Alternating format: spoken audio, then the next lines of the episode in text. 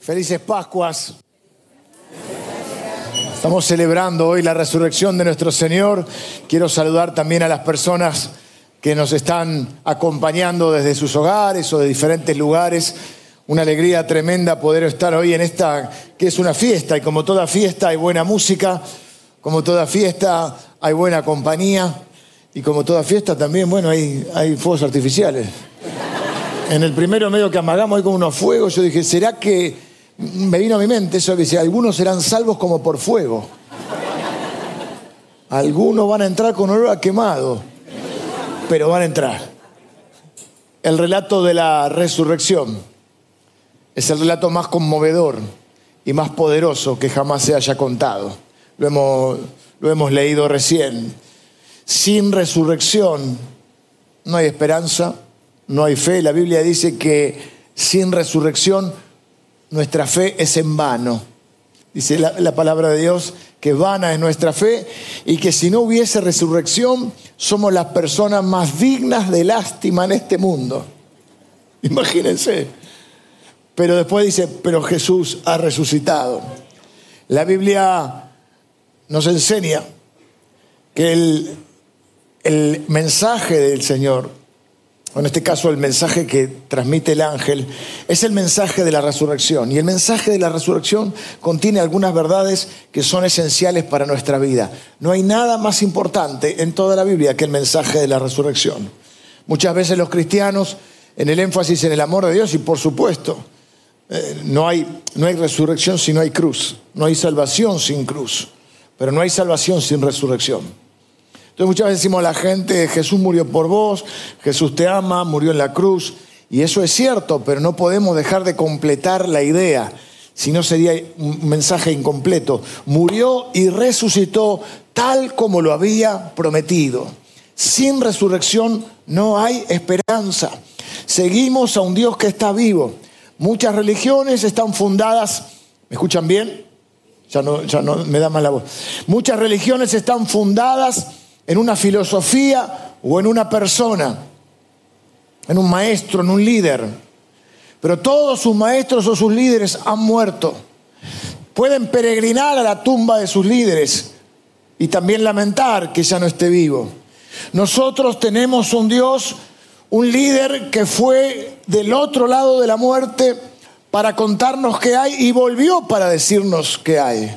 Él venció a la muerte y si Él venció, entonces nosotros podemos vencerla.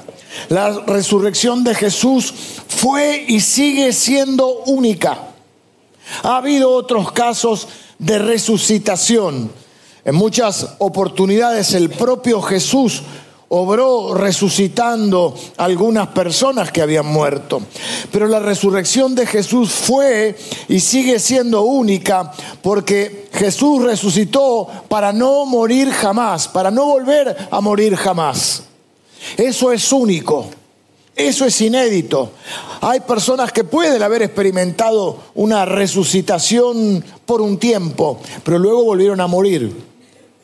Lo que quiero decir es que la resurrección de Jesús fue y sigue siendo única porque Él resucita para ya no volver a morir. Y esa es la esperanza de nuestra resurrección. Por eso la Biblia dice, si Cristo no resucitó, vana es nuestra fe. Pero si Él resucitó, es el prototipo, diría la Biblia, el, el, la primicia de lo que sucederá con nosotros. Cuando fabrican un auto, por ejemplo, se hace el prototipo, es el primero, es el modelo al cual después van a eh, seguir fabricando. Bueno, la resurrección de Jesús es el modelo de nuestra resurrección. Quiero aclarar que la resurrección de Jesús es corporal. No vamos a hacer almas en pena, mucho menos. No vamos a hacer fantasmitas Gracias a Dios no vamos a usar pañales, ni vamos a ser gorditos desnudos. Vamos a resucitar corporalmente. Esto es muy importante porque, ¿qué dice la Biblia? Que el modelo de nuestra resurrección es la resurrección de Cristo. Y Cristo resucita con un cuerpo, por supuesto un cuerpo, diríamos, mucho más mejorado, un cuerpo potenciado, un cuerpo glorificado. Jesús, por ejemplo, una vez resucitado, come con sus discípulos. Jesús lleva las marcas de la cruz. Uno de sus seguidores que no creía dijo, yo la única manera en que yo vaya a creer, voy a poder creer es si yo puedo meter mi dedo en sus heridas y mi mano en su costado, donde había sido traspasado por una lanza. Así que Jesús tiene todavía las marcas de la cruz, pero a su vez es capaz de atravesar una pared y presentarse a sus discípulos en medio de un cuarto donde estaban reunidos. Ese es el tipo de resurrección que nosotros creemos. No es una resucitación momentánea, no es algo etéreo, eh, tipo un alma que va a estar dando vuelta, vamos a resucitar en cuerpo. No vamos a vivir en una nube. Algunos viven en una nube. No vamos a vivir en una nube. Dice la Biblia en el último libro, el que nos dice que al final ganamos, en el último libro de la Biblia y que estaremos con él y que habrá una gran fiesta. Hay gente que se asusta cuando hay fiesta. Si la música está un poco fuerte, si hay un fuego artificial, no se asusten porque en el cielo va a haber mucha fiesta. Jesús dice que hasta la fiesta va a haber otra cosa que me olvidé, que hay una buena fiesta, hay un buen vino. Jesús dijo, no voy a volver a tomar de, este, de esta copa hasta que lo haga con ustedes en el reino de mi Padre. Un banquete, una cena, tiene que haber buena comida. Está todo, che. Está todo. va a haber un montón de gente linda que amamos. Va a haber algunos que no nos caen tan bien, pero bueno, allá no habrá pecado ni dolor, así que nos estaremos todos bien. Pero quiero eh, centrarme en esto, ¿no? En que la resurrección es nuestra esperanza. El poder de la resurrección actúa en nosotros.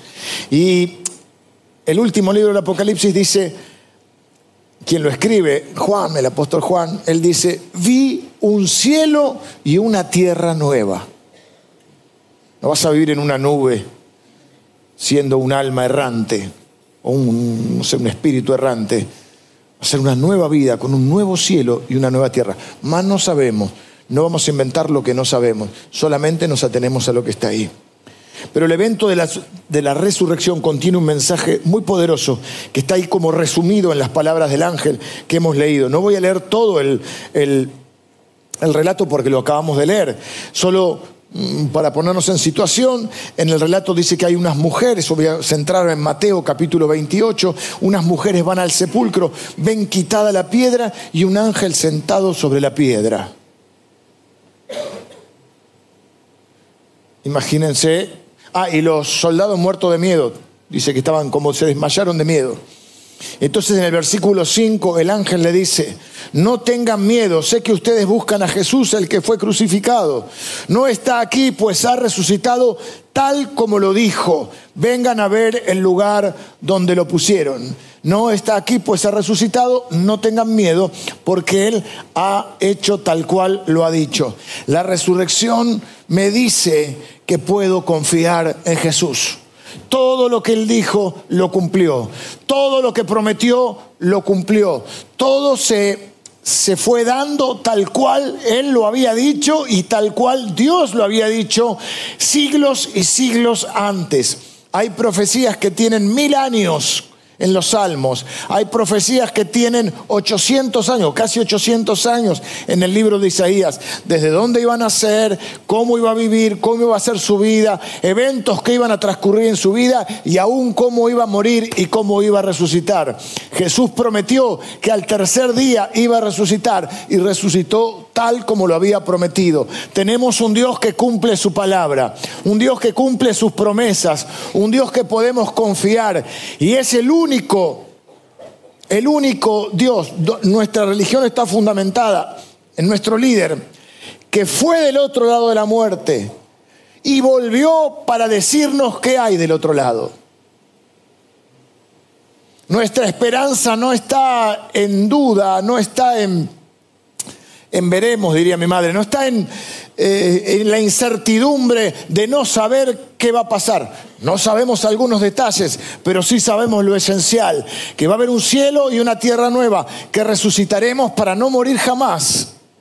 en un cuerpo perfecto, donde dice la Biblia que ya no habrá llanto, no habrá enfermedad, no habrá pecado, no habrá dolor, que el Señor enjugará, que quiere decir secará toda lágrima y viviremos eternamente con Él. Tenemos un Dios que cumple su palabra. La resurrección me dice, número uno, que puedo confiar en Él. Lo segundo que dice el ángel y que está implicado en el mensaje de la resurrección, dice, vayan pronto a decirle a sus discípulos, son las indicaciones que le da a estas dos mujeres, vayan pronto a decirle a sus discípulos, Él se ha levantado de entre los muertos y va delante de ustedes a Galilea, allí le verán. Ahora ya lo saben. Lo segundo que me dice, eh, que contiene la resurrección, lo segundo que me dice es que tengo que compartir Primero confiar, segundo compartir. No es un mensaje para que yo me lo quede, es un mensaje para que yo pueda servir a los demás. ¿Cómo les sirvo? Compartiendo las buenas noticias. Evangelio quiere decir buena nueva o buena noticia. Vivimos bombardeados por malas noticias. Parece que lo que vende es la mala noticia. Yo estoy seguro que este mundo, con todas las dificultades que tiene, con todas las maldades que ocurren, con todas las desgracias y tragedias. Sin embargo, estoy seguro que este, este, mundo y esta vida es una vida maravillosa. Y que hay un montón de cosas buenas que suceden todos los días, pero que no salen en los noticieros ni en los diarios. Porque lo que vende es la tragedia, lo que vende es el dolor, lo que impacta es el sufrimiento. Y de tanto en tanto, para aflojar un poquito, te ponen una nota de color, le dice el el noticiero, ¿no? Si una nota buena, ¿no? De algo bueno que sucede. El Evangelio es buena noticia. Lo segundo que nos impulsa la resurrección entonces es a compartir. Ese compartir lo hacemos de dos maneras. Lo hacemos sirviendo a los demás, o sea, servimos compartiendo la buena noticia. Por supuesto que hay muchas maneras de servir, pero todas tienen este mismo foco, compartir el Evangelio para que otras personas también puedan pasar de muerte a vida y, tener esa expectativa, esa certeza, esa esperanza de la vida eterna. Ahora, no es algo que tengamos que hacer solos. Dios nos ha provisto y nos ha rodeado de hermanos y hermanas para que juntos cumplamos la misión. La segunda fase de este compartir, o la, otra cara de este compartir, por un lado es servir a los demás, por otro lado es estar perteneciendo o pertenecer a la familia de Dios. El mejor lugar para estar es la familia de Dios. No estamos aislados del mundo, al revés, estamos viviendo en este mundo, compenetrados de la realidad, pero sabiendo que tenemos hermanos y hermanas para apoyarnos unos a otros, para servir juntos, para potenciarnos unos a otros. Lo que llamamos pertenecer en esta iglesia es formar parte de la familia de Dios. De esa manera estamos con Jesús y estamos con el pueblo de Jesús. Estamos, la, resurrección nos dice que podemos confiar. Nos nos envía o nos motiva a compartir. Número tres, la resurrección nos invita a crecer, a seguir creciendo. El ángel dice, vine a decirles esto, ahora ya lo saben. Hay que seguir conociendo la voluntad de Dios, hay que seguir conociendo su palabra, hay que seguir creciendo. Y Dios pensó que el mejor lugar para que vos y yo crezcamos es la familia de la fe. Dice la Biblia que si alguno está en Cristo es una nueva criatura, una nueva persona que nace de nuevo. Y así como una criatura cuando nace, bueno, después los seres humanos hacemos desastres, pero la idea original de Dios y, y el pensamiento de Dios sigue siendo que el mejor lugar para que una criatura se crezca y se desarrolle es una familia. Y de la misma manera, en el plano espiritual, Dios nos ha dado una familia espiritual. La Biblia le llama la familia de la fe, para que cada uno de nosotros que nace a la fe pueda tener hermanos y hermanas y personas que nos ayuden a crecer, que nos apoyen en los momentos difíciles, que nos enseñen la palabra de Dios, que oren por nosotros y de misma manera nosotros retribuyamos eso. Dígale Vayan con los discípulos, no se queden solas, vayan con ellos. Congregarse es mucho más que venir un día domingo. El domingo venimos y celebramos. ¿Por qué nos reunimos un, domingo? Porque la resurrección fue un domingo. Y no, claro, nos reunimos otros días, pero el día que nos reunimos a celebrar es el domingo. Pero saben que esto no es un show, aunque tiene un montón de cosas que los hermanos han estado y hermanas han estado trabajando toda la semana y preparando desde antes para que podamos tener esta fiesta. Pero yo quiero que vos y yo nos sintamos participantes de esta fiesta. Vos sos protagonista de tu vida, vos no sos un espectador. Vos sos parte de una familia con un rol activo. Número cuatro, y termino. Así que las mujeres se alejaron deprisa del sepulcro, asustadas, imagínate te aparece un ángel sentado en una piedra, los soldados desmayados. Hace un par de horas, bueno, varias horas, pero hace un par de días, dos días, casi tres, lo viste a Jesús colgado en una cruz y ahora de repente la tumba vacía. No hay explicación para la tumba vacía. Yo tengo otra conferencia donde hablo de esto. Todas las hipótesis, si Cristo no resucitó, ¿qué pasó? ¿Dónde está? ¿Qué pasó con él? Y todo nos lleva a pensar, la única explicación posible que de esa tumba vacía es que Él resucitó. No hay otra. Si se lo robaron los enemigos, si se lo robaron los amigos, todo lo podemos desgranar y darnos cuenta que no hay una lógica. La única lógica es que resucitó, aunque parece lo más ilógico.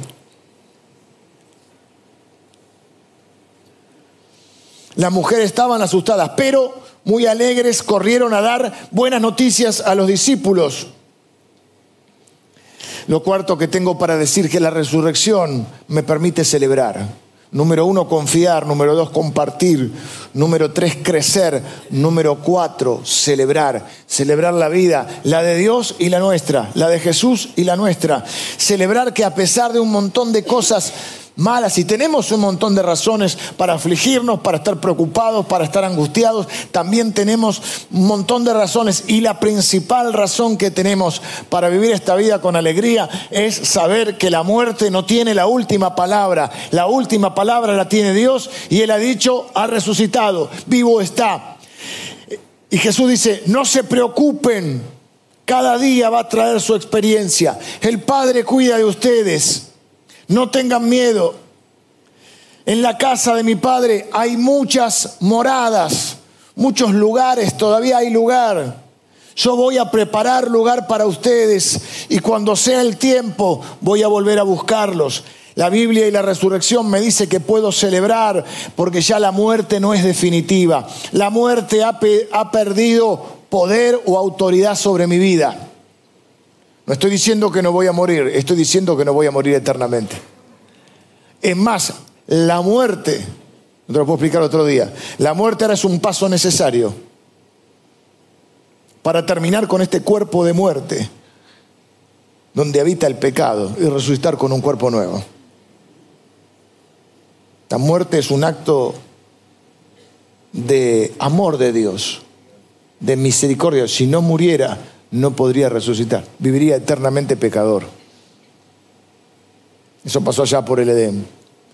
Así que estas mujeres fueron a celebrar con los suyos, porque la resurrección nos permite celebrar la vida, vivirla con alegría. Y cuando entendemos la resurrección, dice el versículo siguiente, en eso Jesús mismo les salió al encuentro y les saludó. Ellas se le acercaron, le abrazaron los pies y lo adoraron. Parte de la celebración es adorar a Dios, es reconocer que el Dios de la Biblia es el Dios verdadero, que Jesús mismo es Dios.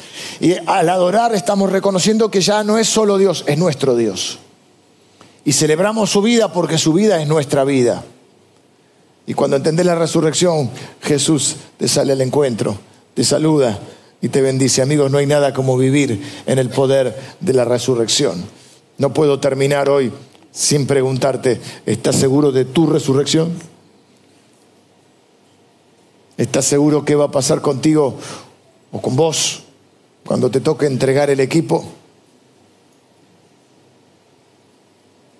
¿Estás apostando?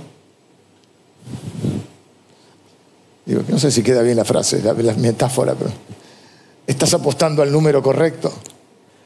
Viste, cuando decías, le tengo todas las fichas puestas, ¿a quién le pusiste tus fichas? ¿A una expectativa? ¿A una filosofía? ¿Estás siguiendo las enseñanzas de un líder que está muerto? Que pueden ser buenas, seguramente. Pero si no puede vencer la muerte, no va a hacer que vos venzas la muerte. Nuestro líder está vivo. No sé por qué tantos cristianos en Semana Santa están velando un muerto cuando la Biblia nos dice que Él ha resucitado. Por eso hacemos una fiesta en este lugar. Por eso nos gusta celebrar con todo. No trajimos hoy el vino por decoro. Son las 11 de la mañana.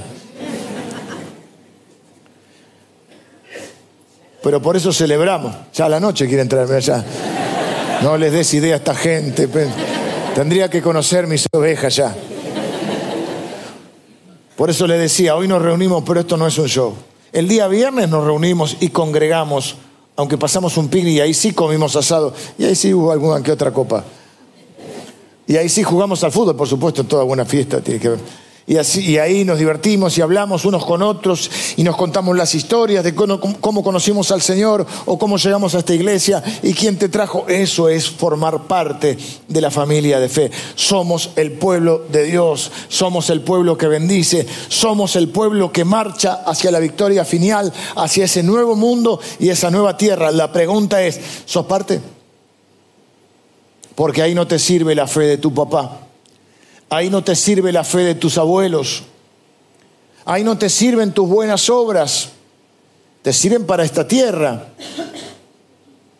Pero la Biblia dice, si confesares con tu boca que Jesús es el Señor y creyeres en tu corazón que Dios le levantó de los muertos, serás salvo. No sos salvo por tus ofrendas. No sos salvo porque camines a Luján. No sos salvo porque ayudes a un necesitado. No sos salvo porque hagas algo por alguien, todas cosas buenas. No sos salvo porque no digas mala palabra. Sos salvo si reconoces que Jesús es el Señor, es Dios. Dice la Biblia que de tal manera nos amó Dios, que nos envió a su Hijo, para que todo aquel que en Él confía no se pierda, sino que tenga vida eterna.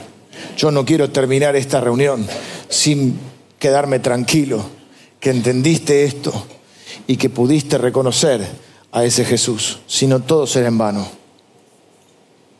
Seguirás celebrando Navidades y Pascua, Semana Santa, irás a la costa, lo cual no está mal, o pasarás una, una linda Navidad, pero un día te darás cuenta, cuando estés delante de Él, que si no lo reconociste aquí en la tierra, no te va a servir para nada todo lo otro.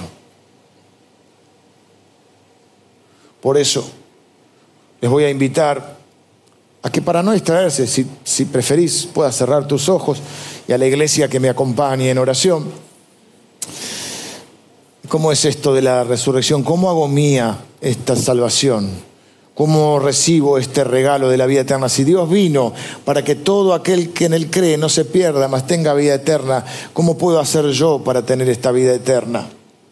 Bueno, acabo de decirlo, la Biblia dice, entre otras cosas, que si confesares con tu boca que Jesús es el Señor y creyeres en tu corazón que Dios le levantó de los muertos, serás salvo. ¿Estás creyendo en tu corazón? ¿Estás creyendo que Jesús es quien dijo ser? Todo lo que dijo, todo lo que está en la Biblia cientos de años antes se cumplió. Jesús no era un loco. Jesús no era un incomprendido. Era un incomprendido, pero no era, no era su, no, era lo más su característica más determinante. Jesús era el Hijo de Dios, es el Hijo de Dios que vino a ocupar nuestro lugar en la cruz.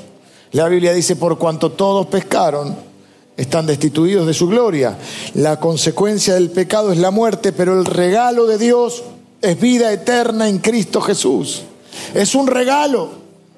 No te lo ganás ni con tus ofrendas, ni con tus oraciones, ni con tus sacrificios. Es solo recibir el regalo de Dios. Es poner tu fe en Él. Y quiero ayudarte a que lo hagamos juntos en este momento. Orar significa hablar con Dios. ¿Podés hablar con Dios ahora? Quizás no puedas comprender todas las cosas que, que la Biblia dice. Quizá algo de lo que yo dije hoy está fuera de tu comprensión hoy. Pero si entendés el, el mensaje de la resurrección, si entendés que esto es lo que se está celebrando en esta Semana Santa, en esta Pascua, que Jesucristo resucitó, se levantó de los muertos para no morir jamás, para que vos y yo, una vez que pasemos por la muerte, resucitemos para también no morir jamás. Ahí donde estás podés orar y decirle, Señor, yo confieso que tú eres el Señor. Jesús, yo confieso que tú eres el Señor. Creo que el Padre te levantó de los muertos. Creo que resucitaste y pongo mi fe en vos. Te reconozco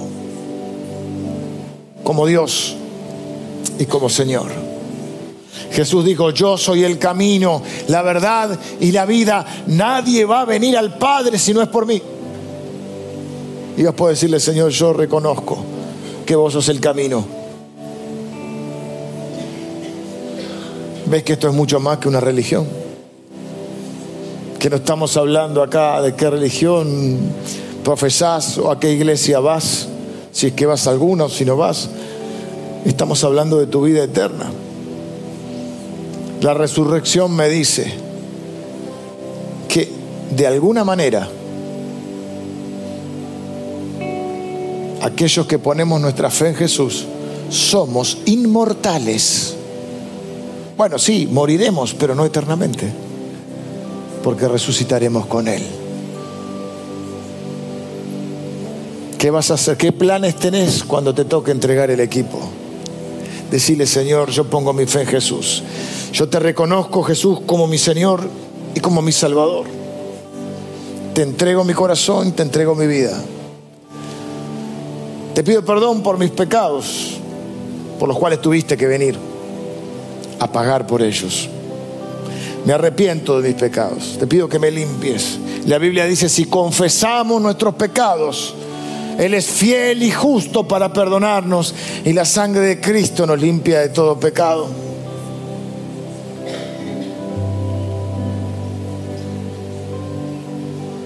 Decirle, yo confieso mis pecados, me arrepiento. Te pido perdón y recibo el regalo de la vida eterna. Recibo el perdón de mis pecados y recibo tu Espíritu Santo, garantía de tu promesa de volver por mí. ¿Estás orando así? ¿Sabes que es, de eso depende? En estos minutos se está jugando tu eternidad. En estos minutos se está jugando tu eternidad. Nos preocupamos por tantas cosas en la vida, tantas cosas, algunas de mayor magnitud. Tienes un conflicto familiar, una crisis matrimonial, son conflictos, problemas con tus hijos, con tus papás, son problemas de magnitud. Hay otras que son cosas más triviales, pero también a veces nos preocupan. Se rompió el auto, las facturas que hay que pagar de luz, de gas, el alquiler, sé cosas que pueden pasarte en la vida, el trabajo. Aún las de magnitud no se comparan con el problema más grande que tenés y que tenemos todos. Y es que un día vamos a morir. En el día de la resurrección, hablar de la muerte, pero es que es exactamente eso. Es la, la respuesta de Dios a la muerte. Es la solución de Dios a la muerte.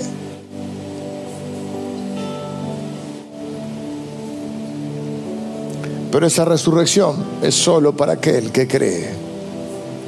Por eso la Biblia dice que para el que cree todo es posible. Aún vivir después de la muerte. Oraste así, estás orando así, estás reconociendo a Jesús como ese camino, como esa verdad y esa vida. Como el que puede salvarte eternamente, estás reconociendo confesando que Él es el Señor. Por favor, levántame tu mano derecha, quiere tener una oración Todos aquellos que oraron así, entregando su vida, su corazón a Jesús, mano derecha en alto. Oramos juntos. Señor, en el nombre de Jesús bendigo a cada persona que hoy está reconociendo que tú eres el Señor. Que el, que el Padre te levantó de los muertos. Señor, están recibiendo ahora el perdón de sus pecados, el regalo de la vida eterna y están recibiendo ahora tu Espíritu Santo, tu Espíritu Señor, eres garantía de, la, de tu regreso y es garantía de la nueva vida después de la muerte. Señor, bendigo a cada persona que está orando así. Lo declaro tu hijo, tu hija para siempre. En el nombre de Jesús. Amén. Por eso la Biblia dice, por esto de la resurrección, es que la Biblia dice que ni la vida ni la muerte, ni ninguna cosa que exista, dice ninguna cosa creada, nos podrá separar del amor de Dios. Ya nada te puede separar. Dice la Biblia también que el que se une al Señor, un espíritu es con Él. Ah, no hay manera, es algo indivisible. No hay manera, no hay nada que te separe de Dios. Esa es, ese es el mensaje de la resurrección. No hay nada como vivir en el poder de la resurrección. Vamos a terminar celebrando en el día de hoy. Quiero desearte unas felices Pascuas. Quiero agradecer a todas las personas que estuvieron trabajando un montón para que esto pudiese ser una fiesta, que no es solo hoy, todos estos días.